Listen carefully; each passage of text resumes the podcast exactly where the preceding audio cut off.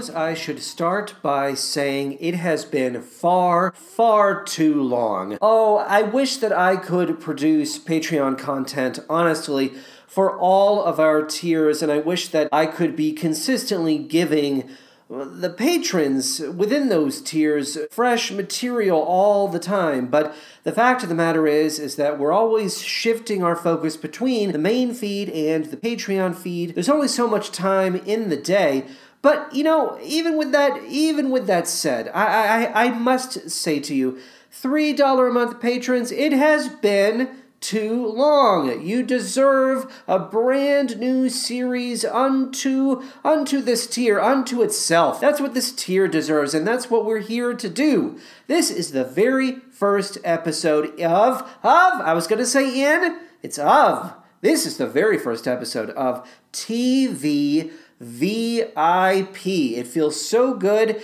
to say that here within the show itself. We've been, oh, we've been plugging it for a while. We've been talking it up, haven't we? But now we're here. We are here. My name is Jonathan Pernasek. Uh, it would be easy for me to say I am the TV VIP. You know, I'm the radio boy, I'm the musical man, of course, but I like to think that the listeners of this show, I like to think that they are the TV VIPs in question. I'm blowing smoke up your ass because you deserve it.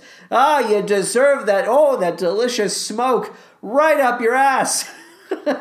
TV VIP, what is it? It's a show dedicated to TV musical shows, musical TV shows shows that air on television or or in this day and age really streaming platforms that are musicals okay dedicated they are dedicated to the musical genre and a lot of people, a few people have consistently asked me over the years, are you going to talk about Schmigadoon? Are you going to talk about Central Park? You know, there are all of these musical TV shows, but we didn't have a platform necessarily to discuss them until now. So I want you to consider that in the past, we have we have produced a series all about the high school musical franchise that was within this tier right? Wildcats everywhere. And we produced a one-off special about julie and the phantoms the one and only season of that show. So really the $3 a month tier has become a home for television coverage. Tv vip would not it cannot exist in any other tier. No that would be wrong. It needs to sit alongside wildcats everywhere and Julie and the Phantoms because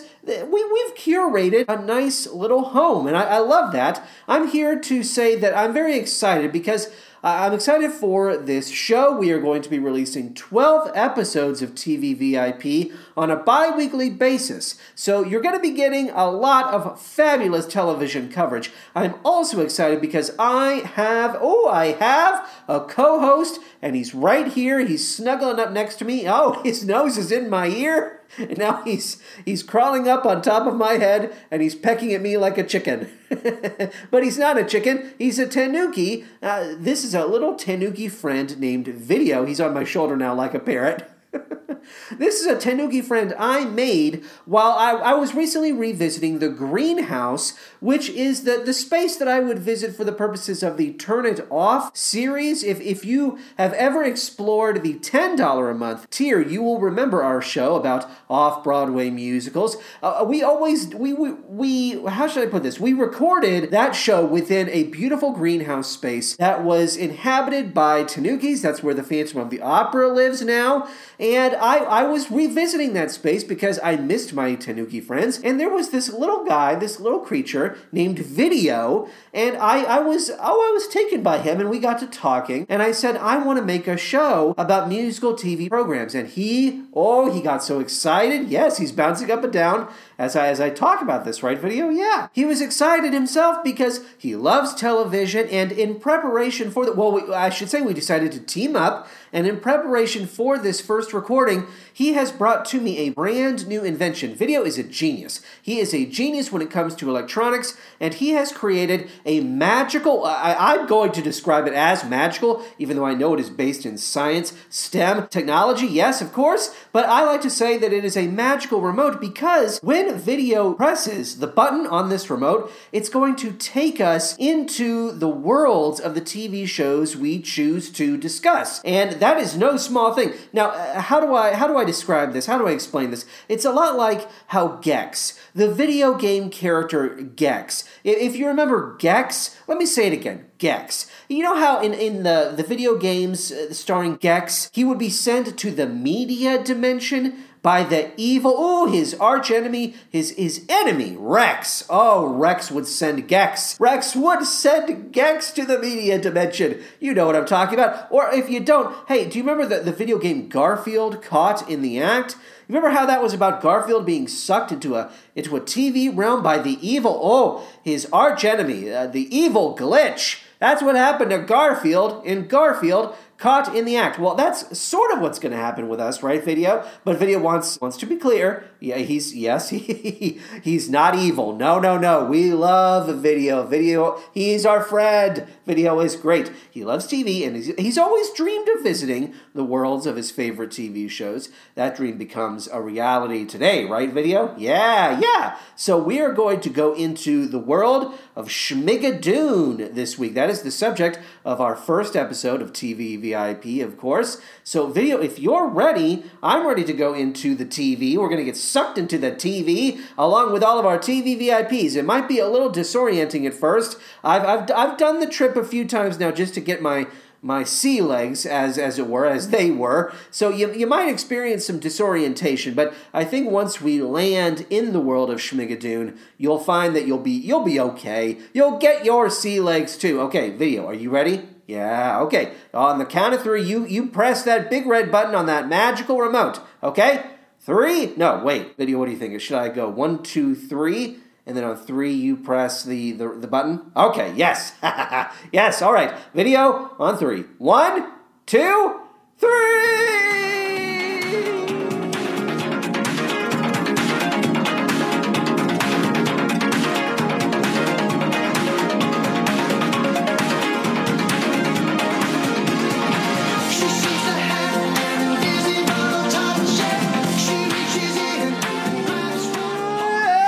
Whoa. oh, my goodness.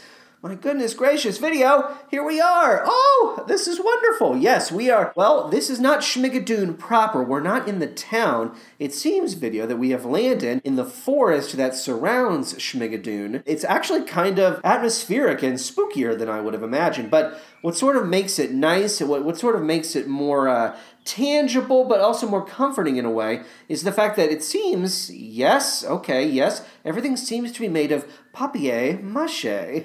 the, the trees are nice and crunchy. The trees are very, very tall. I can barely see the green of the trees because this, this forest, this woodland area is sort of consumed by a rolling fog, but there's lots of nice rose bushes and flowers. Ooh, I can sit. You know what? I'm to sit right here on this papier mache mushroom, this big, gigantic ass mushroom. Oh, I'm just going to catch my breath here. I, I, said that I was used to that dimension journey of ours video, but my goodness. Oh, what, what's that video? Oh.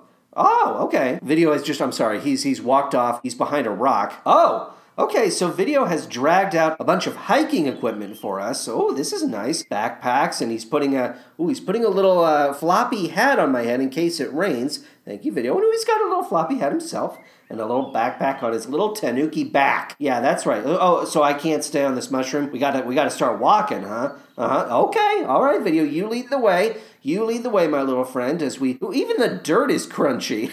the dirt is papier mache, but this is very nice. I'm sure you can, if you can hear the, uh, nice birds, the papier mache birds are calling. It's a little, yeah. So it's a combination of spooky, uh, but only slightly. I do feel at peace here. I don't mean to make it seem as if it's a scary, fucked up forest that we've somehow landed in. If it's okay, video, you're leading the way on the hike, right? Okay, yes. Uh, I'm going to go into some show facts, literal TV show facts regarding Schmigadoon. Is that okay, video? All right, thank you very much. So the season one premiere date for Schmigadoon was June 16th, 2021 via Apple TV Plus. The creators of the show are Ken Daurio and Cinco Paul, and all of the original songs were written by Cinco Paul. The show stars Keegan Michael Key, Cecily Strong, Dove Cameron, Jamie Camille, Kristin Chenoweth, Alan Cumming, Ariana DeBose, Ann Harada, Jane Krakowski, Martin Short, Aaron Tveit, Fred Armisen, Kevin McNulty, and Liam Quiring Nikindi. Okay? So here's what I did.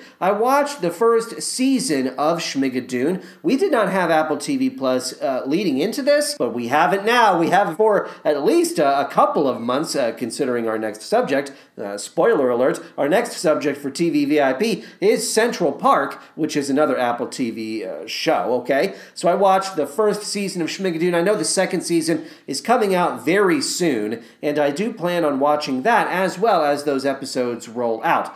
So as we continue with our TV journey, I will I will circle back to Schmigadoon and I will let you know how that second season is treating me. But season one is where we are. That that's where we're putting our focus here, right? So as I watched these episodes over the last week, I was taking handwritten notes. Ah, who am I? Oh, this is so organic. So this is very old fashioned. It's like I'm on the Oregon Trail. I was keeping a journal, okay? So I'm going to provide to you all of the observations I wrote down as I was as I was thinking them up, as I was experiencing these emotions. That is how I will present them to you. I just plucked something out of my ear that I don't want to talk about.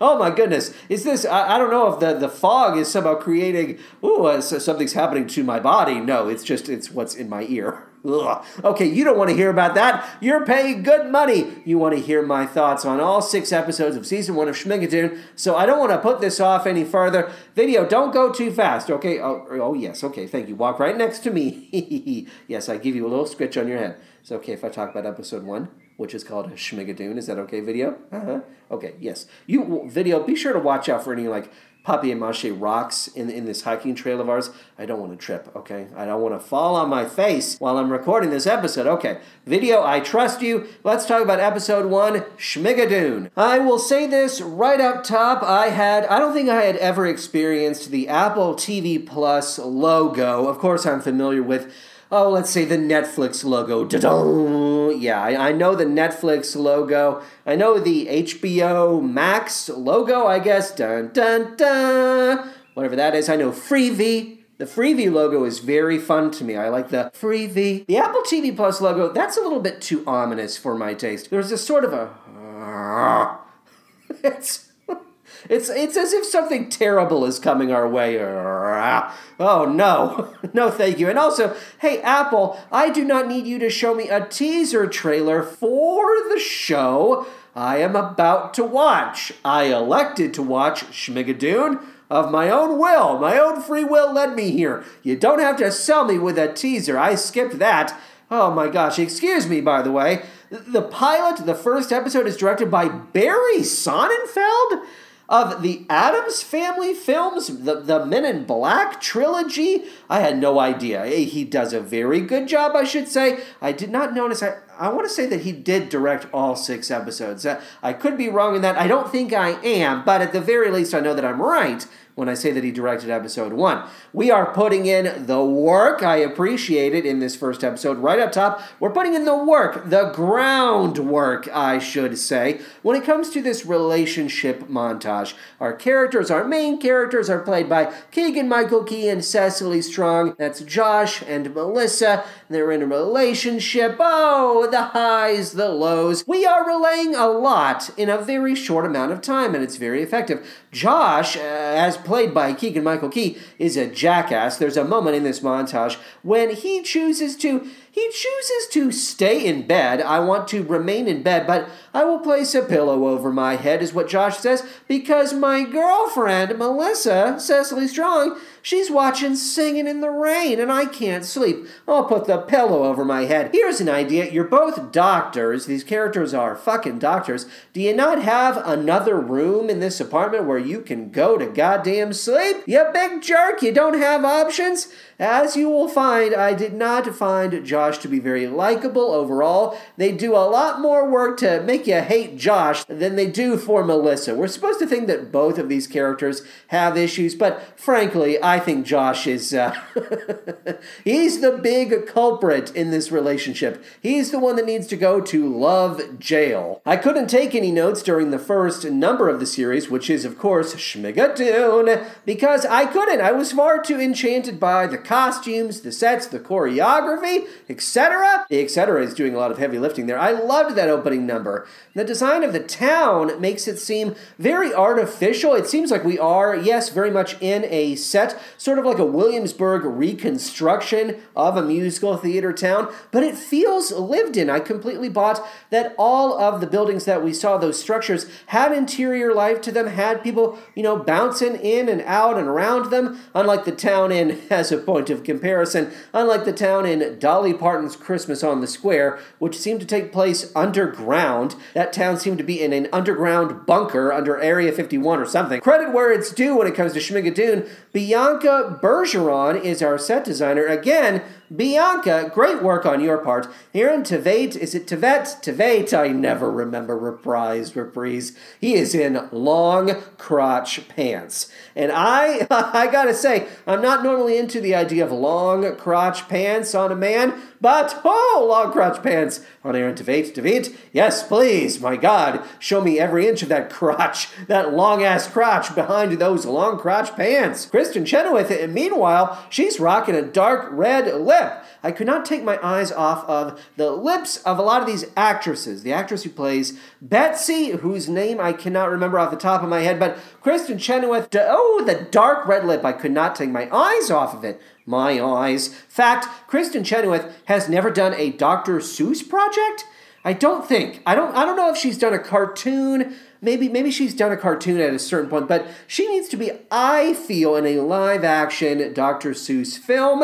We haven't done those in a while. We stopped doing those, but I think that she would be perfect for a Seuss project. The fact that I can't come up with any is madness. Madness. Again, maybe she did a cartoon. I don't know. The instrumental score that beefs up the scene work, the non. Ah, the, I'm not talking about the songs, I'm talking about the instrumental score by Christopher Willis. That is sump. It is sump. It's a new word that I'm trying to make. Sump is short for sumptuous. It is sump. That's what it is. The score. Christopher, your score is sump.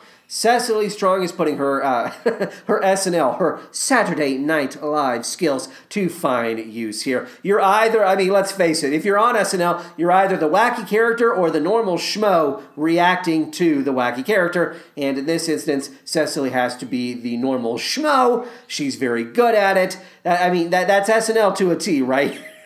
There's only two types of characters that you can play, and, and I, I appreciate that, that she is bringing that skill set to Schmigadoon. The Elephantine boy head, the enormous boy head at the Tunnel of Love attraction, is radiating big eyes energy. That child was plucked right out of the Burton sketchbook. It doesn't really fit in with the aesthetic of the town. We don't really see anything that strange outside of that one example, but I, I still found it to be compelling, certainly. As we wrap up episode one, I want to talk about Martin Short as a leprechaun. I can't believe that this is the only moment he appears in the entire season. How much did he get paid? How long did it take to get him into that leprechaun makeup? I don't know. I hope he was paid a hefty sum because I, I don't know. Uh, maybe he did it for free because I like to think that this is the role he was born to play. A leprechaun? Destiny. Kismet is what I say.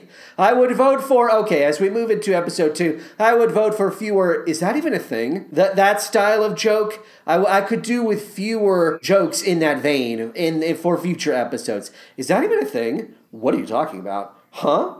Why are you, huh? Like.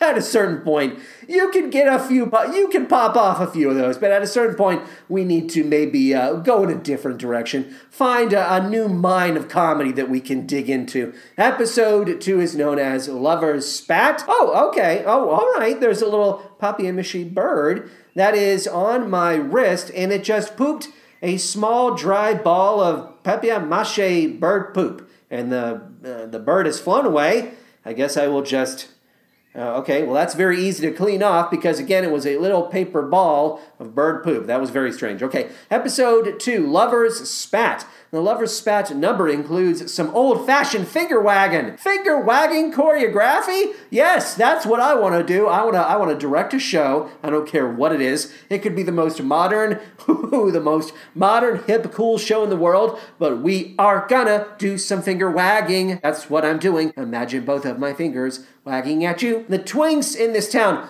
The twinks in this town. They just came off of the factory assembly line. They are made out of, oh, porcelain, pure skin, no blemishes. These twinks, what are they made out of? What are they eating? I wanna, I wanna be, I wanna be one of them. I wanna be one of them. I wanna wear a straw hat and I want to be pretty. I think that I'm pretty. I think that I'm pretty enough. But these twinks are intimidating. My God. More than ever before, I am convinced I, when I watch these twinks that I was born to be a mover, not a dancer. I think I'm a really good mover. But at a certain point, the skill set gets a little bit too big for me, and my britches can't hold all those skills, okay? I can't, I'm not a dancer. It's fine. I, I accept that. I know that we are in the artificial forest right now, but I, I just want you to know that when I saw that forest for the first time in this episode, my immediate instinct was okay, could someone just pick me up and take me to this forest? Because I feel like I need I need a third location or something, a nature location. I need to be in nature. That's what I think is really calling to me here. I want to be in a glen, in a valley, in some sort of, you know, specific specific the, the poster that they would show you in, in your in your schoolroom. They would show you the peninsula, the volcano, the, the valley, the gullet. That's a thing. I just want to be in a forest. That sounds so nice right now. Alan Cumming. Oh, Alan Cumming. He's perfectly coiffed as the mayor. He's cute as a button. But his performances, you ever notice this? You ever notice the fact that Alan Cumming always sort of oozes menace? He, there's always a tinge, at least, of menace when it comes to his performances, even when his characters don't call for it. My reservations evaporated over the course of the season. I did come to accept that the mayor is a teddy bear, and Alan Cumming is very good at expressing those qualities. So I, th- those reservations fell away, but right here at the very top of the of the season, I was a little concerned. I wasn't sure if he was really able to play a purely nice, good-hearted character. The mayor's song, "Somewhere Love Is Waiting for You," brings to mind "More I Cannot Wish You" from Guys and Dolls, and I, I got to tell you, I had a hell of a time remembering who sings that song, the character, their name but it's Arvide. Okay, I had to look it up. I'm embarrassed. Arvide Abernathy, of course. Ah, the colors in this show. It's like a Technicolor. It's it's so the colors pop as if we're watching The Wizard of Oz all the way back in 1939. Costume designer Tish Monahan, cinematographer John Joffin, I doff my hat in the face of your work because the reds, especially Betsy's reds, the red ribbons in her pigtails, the red lipstick that she sports. My God, those colors pop so hard. They are electric, they have life. I was hypnotized by them. Carson, who is Schmigadoon's resident Winthrop, he's the lisping kid that shows up several times in these first two episodes. He's a delight. Again, that actor's name is Liam Quering Nikendi. Uh, very good, very funny kid. Ariana DeBose song When. That's what I wrote down around, this time. Ariana DeBose song When. Cecily Strong's character, Melissa, she makes a reference to $20 buying a medium pizza. And when she said that, I wrote down, you know what I want now? A medium pizza. and I think she's right. I think $20 can buy a medium pizza. I think the next day, Chris and I actually got pizza here in Minneapolis. We went to Pizza Luce, okay, the downtown Pizza Luce location. So if you're ever in Minneapolis and you're looking for a nice pizza place, may I recommend Pizza Luce? I had the baked potato pizza. That's one of their specialties. I know that we're talking about television right now, but it was a very tasty, ooh, very uh, rich, starchy pizza. as you can imagine. There was red mashed potatoes all over that fucking thing. Now, have I heard Cecily Strong speak this much in any project that she has been in? No. I, I remember her in Ghostbusters 2016. She barely had a part in that. I feel like this is really her biggest turn at bat, and I think she's doing a great job. I really do. I actually think that she definitely beats out Keegan Michael Key when it comes to conveying real emotion, true, you know, true emotions. That, I, I think Cecily really has that within her. She's able to tap into that. Keegan, there's a bit, uh, there's a bit of a wall there. I think the comedian wall is sort of separating him from those uh, those really true moments. But he's he's very good in his own way. Still, I'm not trying to say he's a hack or anything. And you know, he never works. He never appears in film or TV. So it's rare for us to see him. We should be celebrating this very rare appearance by Keegan Michael Key.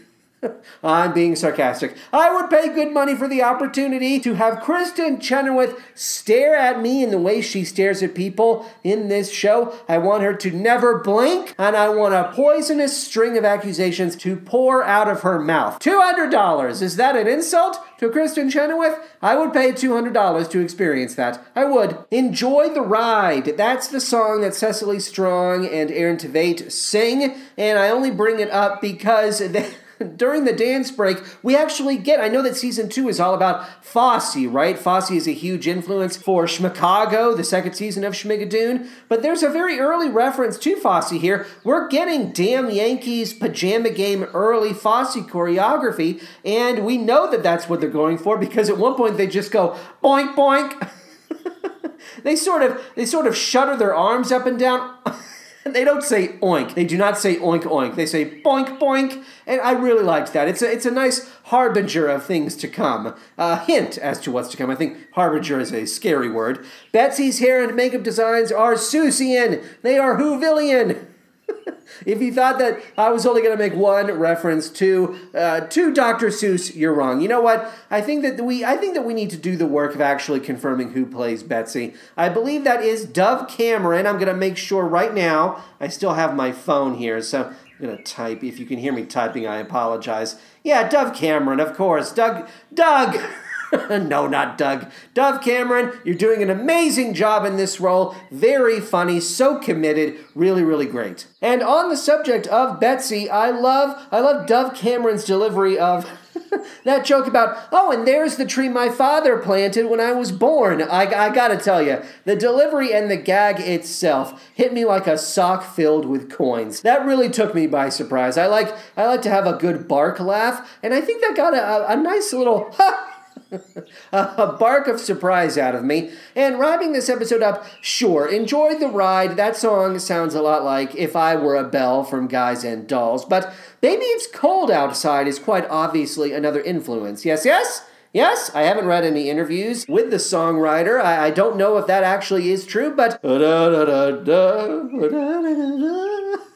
That's definitely in there. Episode 3 is known as Cross That Bridge. This episode was consumed along with a healthy serving of ginger snaps and milk. Had I been crying? prior to the, the screening of this episode because of our recent move to Minneapolis. Was I missing our friends back at Chicago? Yes, but I gotta tell you this right now the ginger snaps and the milk and Schmigadoon helped. I am grateful for them. And of course, my wonderful, beautiful husband, Chris, who he put those ginger snaps in front of me. He knew just what I needed. Josh is an asshole. He leaves Melissa hanging on the dance floor in the flashback that opens this episode. God damn it. Fuck you. You're to leave your girlfriend out there while everybody else is dancing with their significant others? Because you're in be- this character. They, they do too much to make him too much of an asshole, I would argue. Aaron Tveit in a tank top. I'm not going to argue with that. Aaron Tveit in a tank top. Aaron Tveit in a tank top. My God! If you told me Betsy's wig was actually cake, I would believe you and try to bite it. Cake, not so. What about just like spun sugar?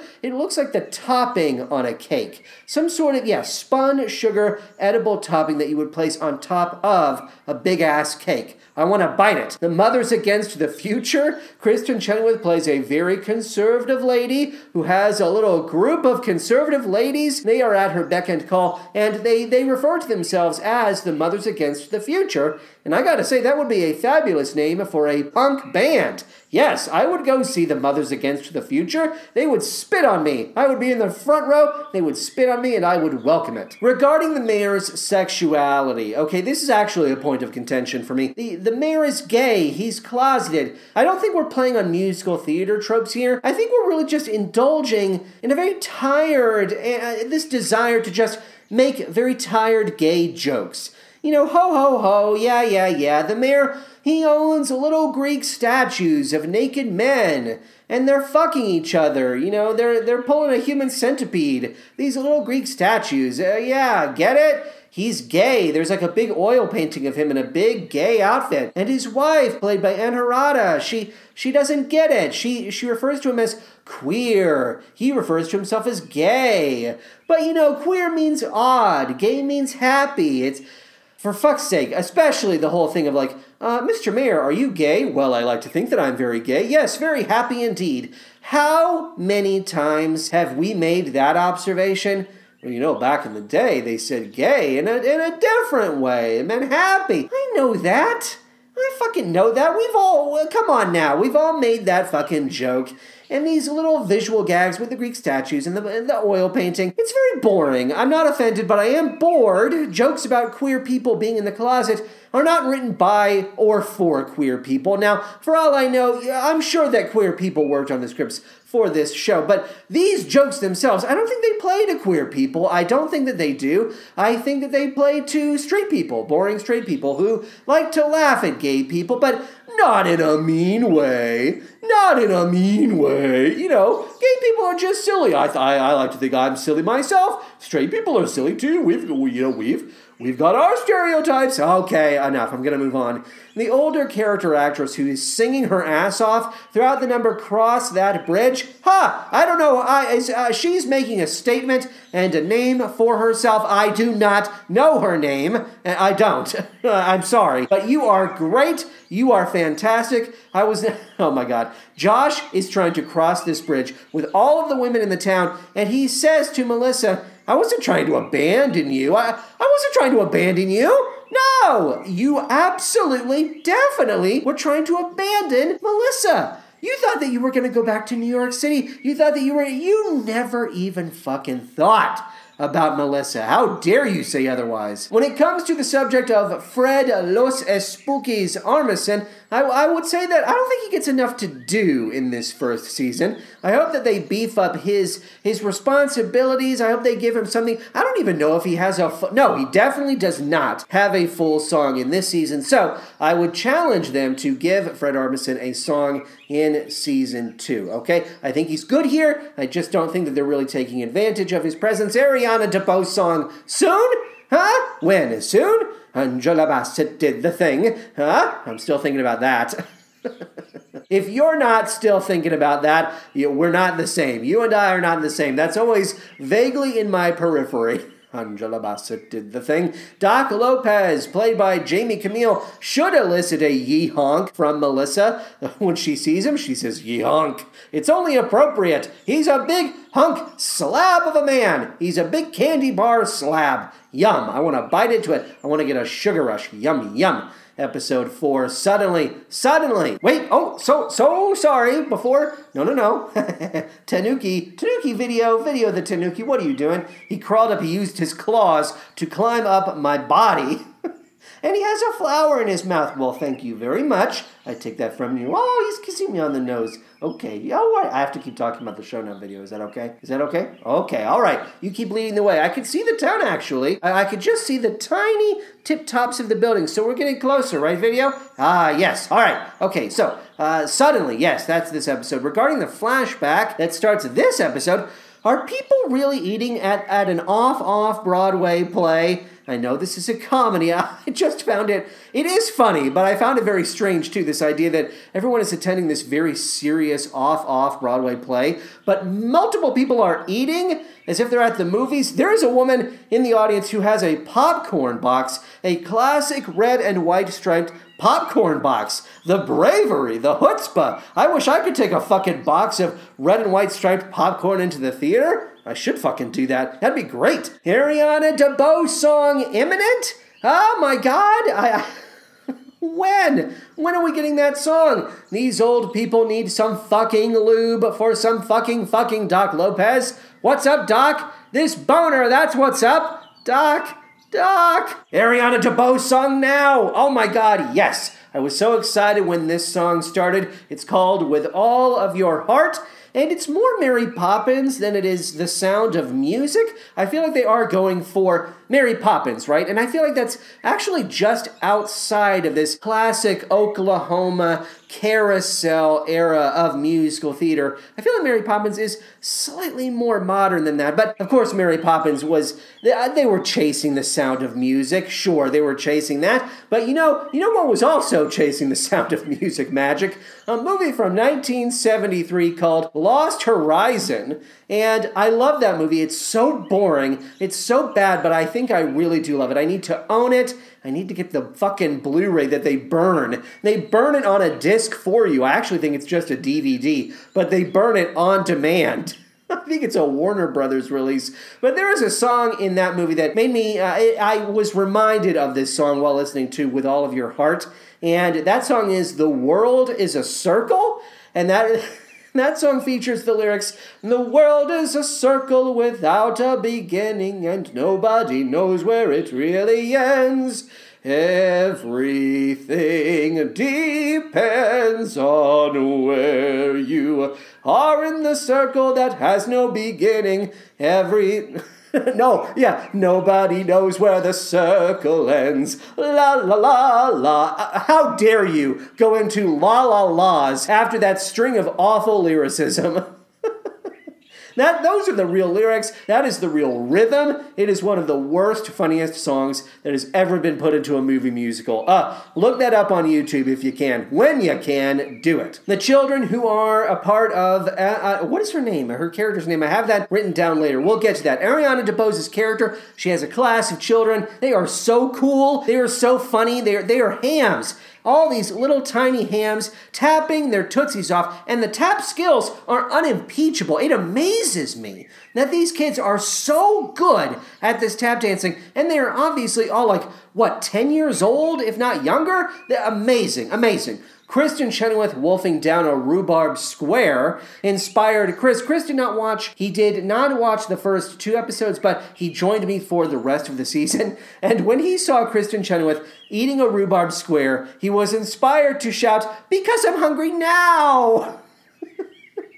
if you're not familiar, if you don't remember me talking about this, Kristin Chenoweth, she did a Ritz cracker campaign, I believe during the height of lockdown, because it was filmed obviously by like a personal assistant in her condo, and she's reaching for.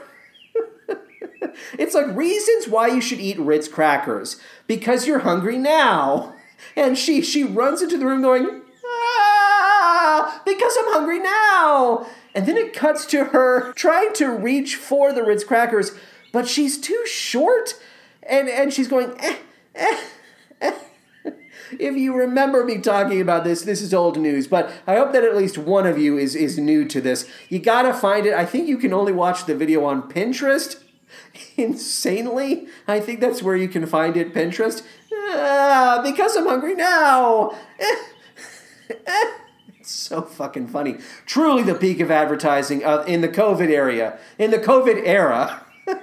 Kevin McNulty slips into the role of Madam. Oh, no, no, not Madam. Madman. Madman Farmer. He slips into that role like it was a glove. Ooh, the hair and the beard design. It's so puffy, so white. It's, it's really good, actually, because this character could read as so dark and problematic because for the most part, mo- most of the time, this character is holding a shotgun in Keegan Michael Key's face. So we have this old white farmer pointing a gun at a black man and saying, I'm going to kill you if you don't marry my daughter. That could read so poorly, but he, he brings a level, a surprising level of humanity and tenderness and you sort of understand that he's doing this completely out of a love for his daughter. There is a softness and a tenderness to the character, which normally would be played very grim, very stock, very two dimensional. But Kevin McNulty is adding shades to the character. I really like that. Speaking of Josh, me thinks Josh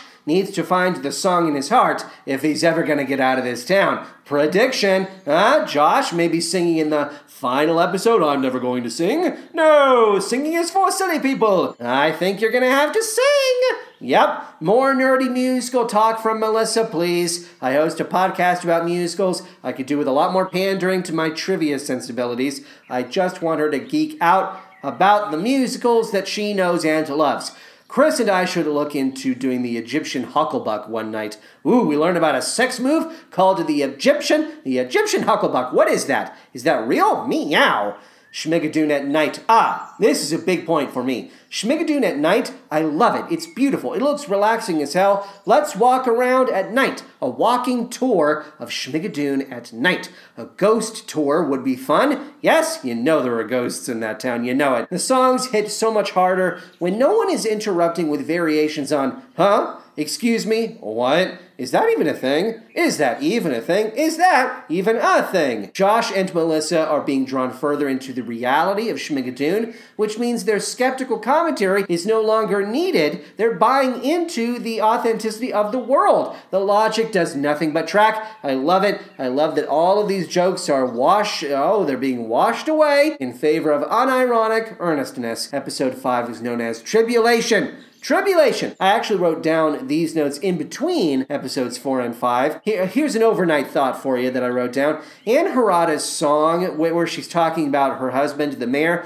that song is called He's a Queer One, That Man of Mine. And I feel like that should have been replaced by a song that is actually just about her character, Florence, and Florence's perspective on the world. I want to know more about Florence. I don't necessarily need her to just spend all of her screen time talking about the mayor. No, I say I want to hear more about her. There are ways, I want to say this, there are ways to convey Josh and Melissa are getting along beyond the utilization of heavily scripted, faux casual banter. The real world does not feel real or authentic in the flashbacks. When we're in New York City, those real world flashbacks, that feels just as broad and artificial as anything the crazy musical world of Schmigadoon has to offer. We, we can deliver tender and tough moments in those flashbacks. Uh, Josh and Melissa can experience those highs and lows without having to rely on quips. So many quips.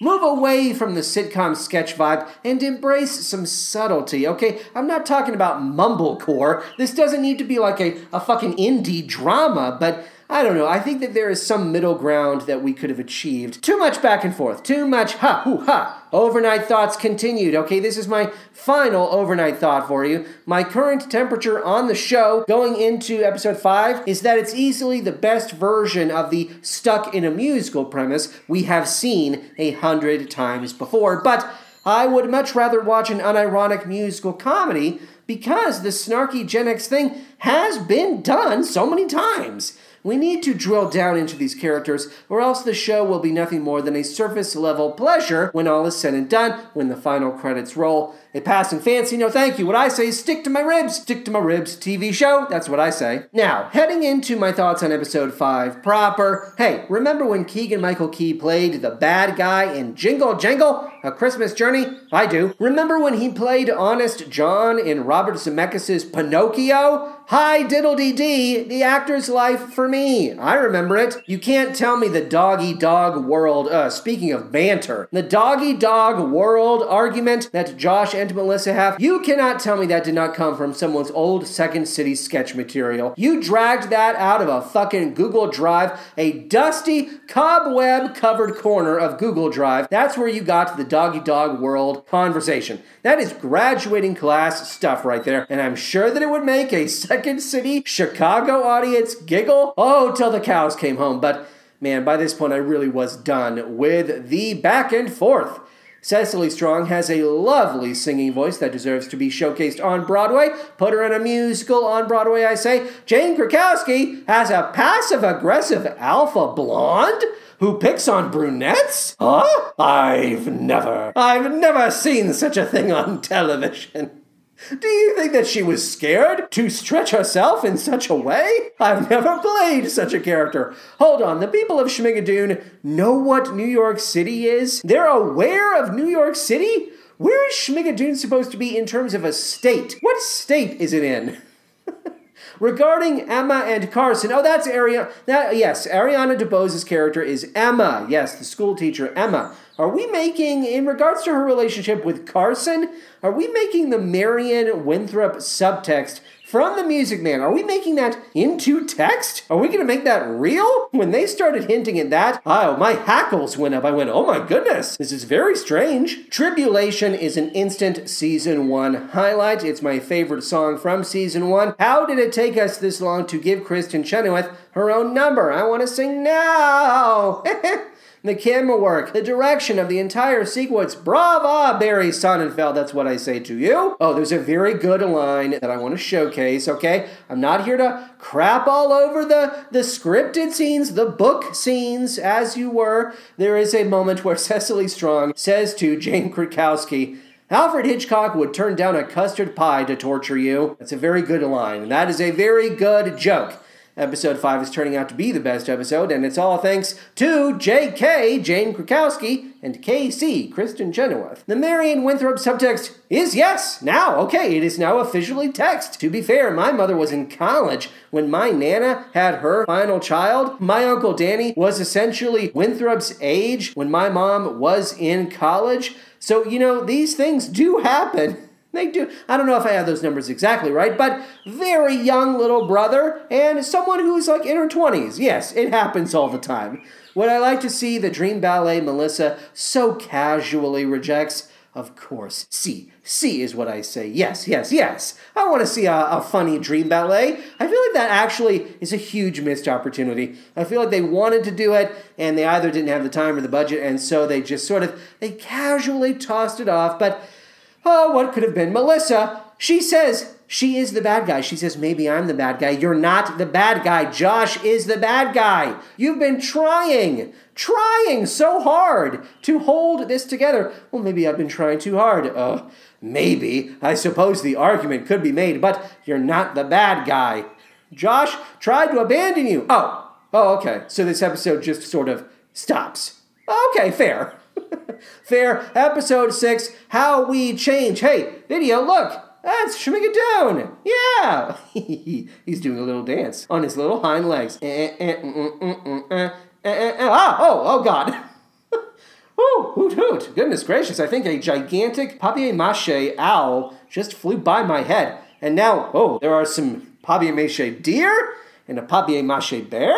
My goodness, I think we I think we need to leave this forest. I think we need to go into the town because I think the animals are starting to hunger. Oh, no, no, no. okay, so we're outside of the forest. Oh, okay, the animals are not following us out of the forest and into this clearing area, but now we are walking toward Schmigadoon. I want to talk about episode 6, which is known as How We Change. We've got a couple of real clunker jokes here in the camping flashback. Uh, we've got men refuse to read instructions. Uh, honey, do you want to try reading the instructions? Huh? No. A man does not read instructions.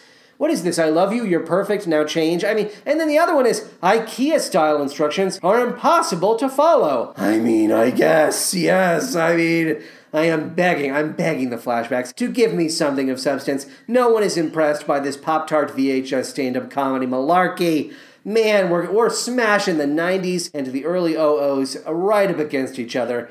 We've been making that IKEA joke for fucking three decades now, I feel like. Enough! I am requesting a double feature of Airbud and Chinatown. This idea is proposed essentially in this episode by Josh, and I, I would watch Airbud followed by Chinatown in an old movie house. I, I would. I would pay money for that. Yeah, why not? Life is too short. Take that opportunity. What do we get out of seeing Carson in his underwear? That's a that's a question that I think needs to be asked.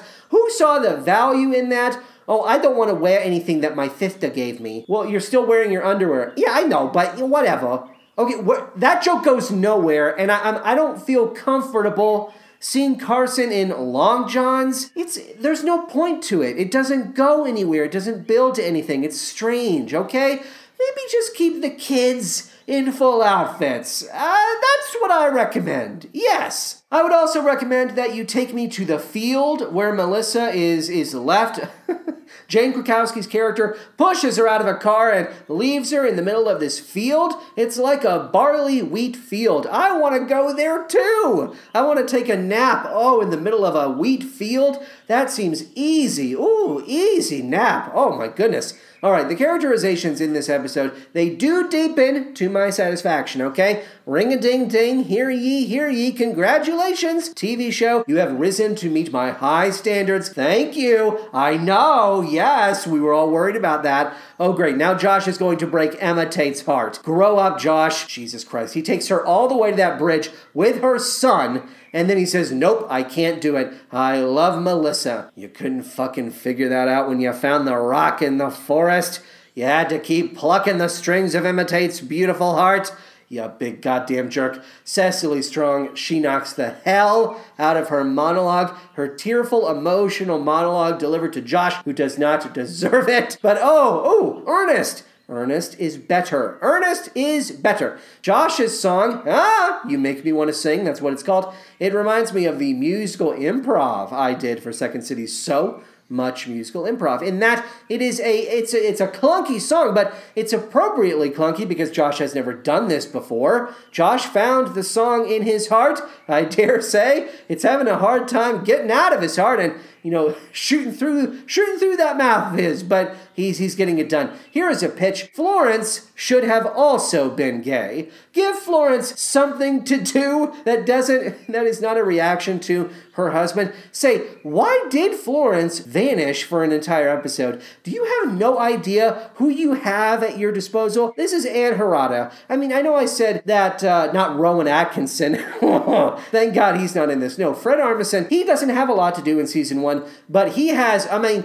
I mean, it's a one man show compared to what Ann Harada has in, in season one. We need to give Ann a lot more to do in Chicago. Okay? Hey, hey, hey, I love this. I love how the show's music style, the musical style, evolves from Oklahoma Rodgers and Hammerstein into mid era Sunday in the Park with George Sondheim, right as the characters, right when the characters are beginning to embrace the idea of evolution, of change, of changing their ways. Very clever. I, I liked that a lot. I choked up. I choked up slightly. I, I've, I've come to care for these characters, and it really worked on me that finale.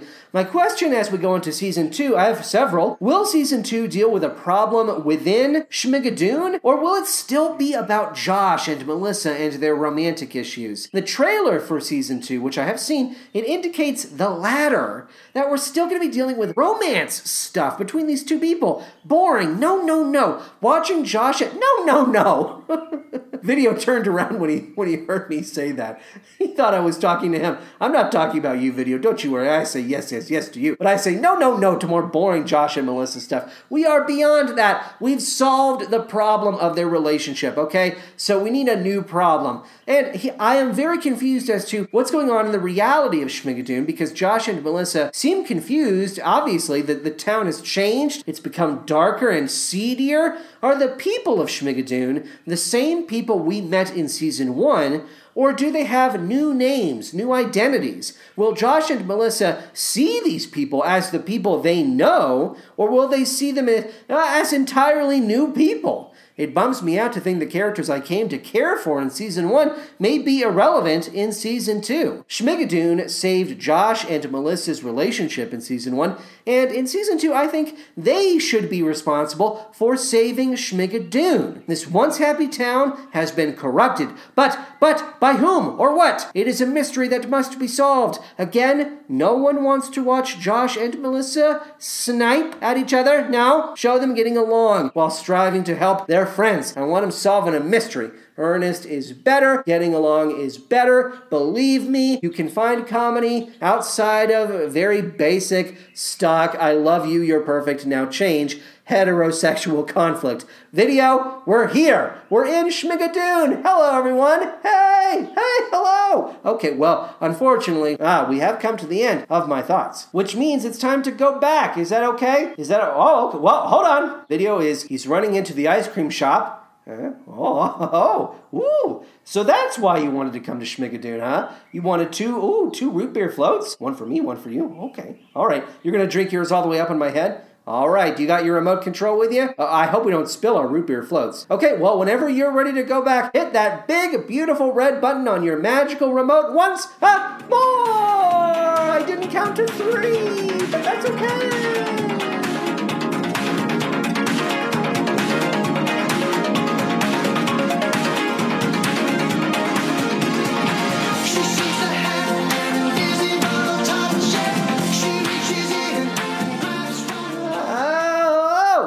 Okay.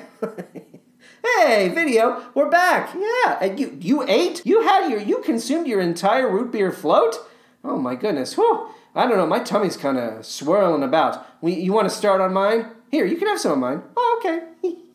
hey, wait a minute. I just noticed something. You have a little hat on your head. That's not your hiking hat. That's a Schmigadoon hat. Did you get another souvenir? Oh, that's a very nice straw hat with a very. Is that silk? Ooh, that's a very. Can I see that hat? Ah, it gets bigger in my hand. It, it fits on my head because when I picked it up, it, be, it became big enough for me. But then when I start to put it on your head, it becomes small. Hey, it's a magical hat. Well, okay, there you go. Video, thank you so much for joining me as my co host and my partner today. I'm very excited to do 11 more episodes of TV VIP with you. Yes, uh, I, I, have a, I have a feeling that. I have a feeling that little video is going to be grabbing souvenirs from every TV show world that we visit. Video's giving me a look like, ah, maybe. I'll never tell. I'll never tell. Now, I, I, I will, as I said, I will do my best to keep tabs, keep up with season two of Schmigadoon, and relay my thoughts to you. Yes, and I, I should say that uh, if you forgot, the subject of episode two of TV VIP, which is dropping April 12th, okay? Wednesday, April 12th. Do you remember what it's all about? It's all about Central Park, okay? I thought the next episode was going to be about Grease, Rise of the Pink Ladies, but that is not actually, they will not start releasing episodes for that until April 6th. And the turnaround would have been way too tight, way too tight. So we moved things around, and the next episode is all is all about Central Park. Okay, We'll see you then. Thank you so much for donating at least $3 a month. TV VIP, episode 2 coming April 12th. Wave goodbye, video. They can't see us, but all you need to know is that he's waving goodbye. Bye.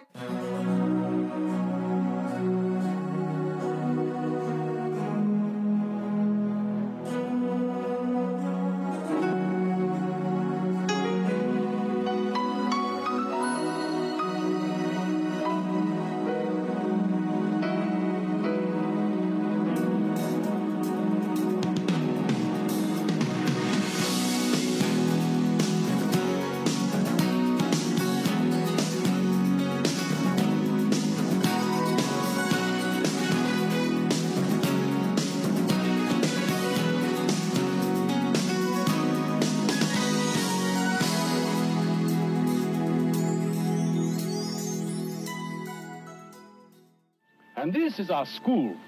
This is where we start to prepare our young for the future.